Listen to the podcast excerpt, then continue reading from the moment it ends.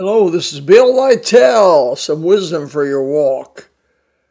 I'd like to help you with a little short podcast today about why do we get and why does God allow wicked rulers in this world? You know, Saddam Hussein over there in Iraq. You know, I wondered for years, why did God allow that wicked man? Saddam was so bad. His boys were so bad, so wicked, so vile. Why, why in the world did he allow that wicked man to rule over those people of Iraq? And then I went to Haiti years ago in the 80s and we had a dictator, uh, uh, Duvalier, and he was the dictator and just, you know, took all the profits off the country and, and, and again oppressed the country. And then it went to Aristide and he was worse. And now they're in chaos with no government at all. Horrible.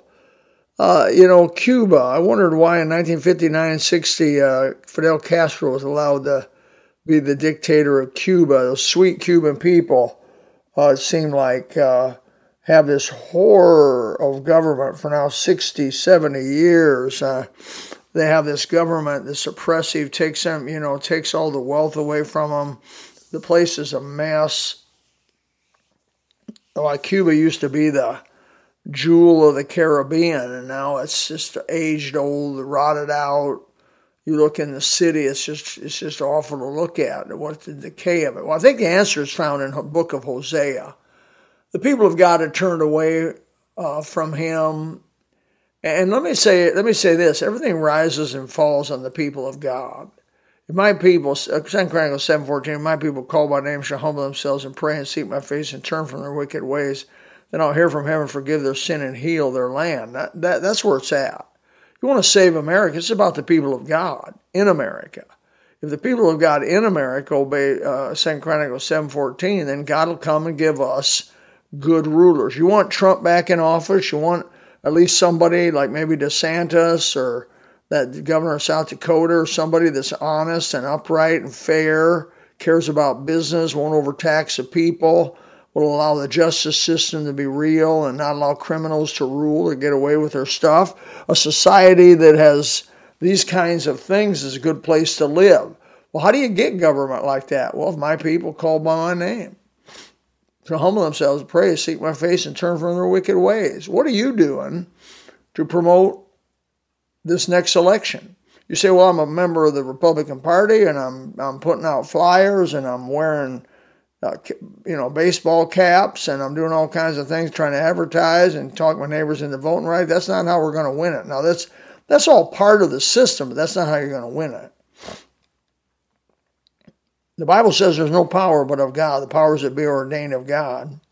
Romans chapter 13. And so the Bible makes it clear that all the powers that rise or fall are really basically God's decision making. He allowed Saddam Hussein to be the power over the Iraqi people. Why? Because the Iraqi people deserve that, that, that leader. He allowed Haiti to have Duvalier and Aristide and now what they got now. Why? Because the people of Haiti deserve that kind of leadership. He allowed Cuba to go to Fidel Castro and all of that wickedness and, and all the horror that went with that because those people evidently had done something where God felt they deserved that kind of leader. You say, Brother Bell, where in the world you coming up with that? Well, let me give it to you. Uh, if you read the whole chapter of uh, Hosea, Hosea, H O S E A, it's in the Minor Prophets towards the end of the Old Testament. Hosea chapter 4, verse 6, he said, My people are destroyed for lack of knowledge, because thou hast rejected knowledge, I will also reject thee that thou shalt be no priest to me, seeing thou hast forgotten the law of thy God, I will also forget thy children. How is he going to do that? Verse 9 And there shall be like people, like priests, and I will pour punishment. I will punish them for their ways and reward them for their doings. So, what he says, wicked people get wicked leaders, if I may just uh, paraphrase that. Like people, like priests. Uh, you, you, you have uh, evil people, people that are not doing the right thing. I'm talking about people of God that are backslidden, cold of heart, lukewarm. And God gives you leaders that will punish you. They'll do that to you. I believe no doubt about it in my mind that Biden and Kamala and the rest of these people that got elected in, Pelosi and some of these other people, are punishment on the people of God that have turned away from God, have gotten hard against God, are out into sins that God is against and violating.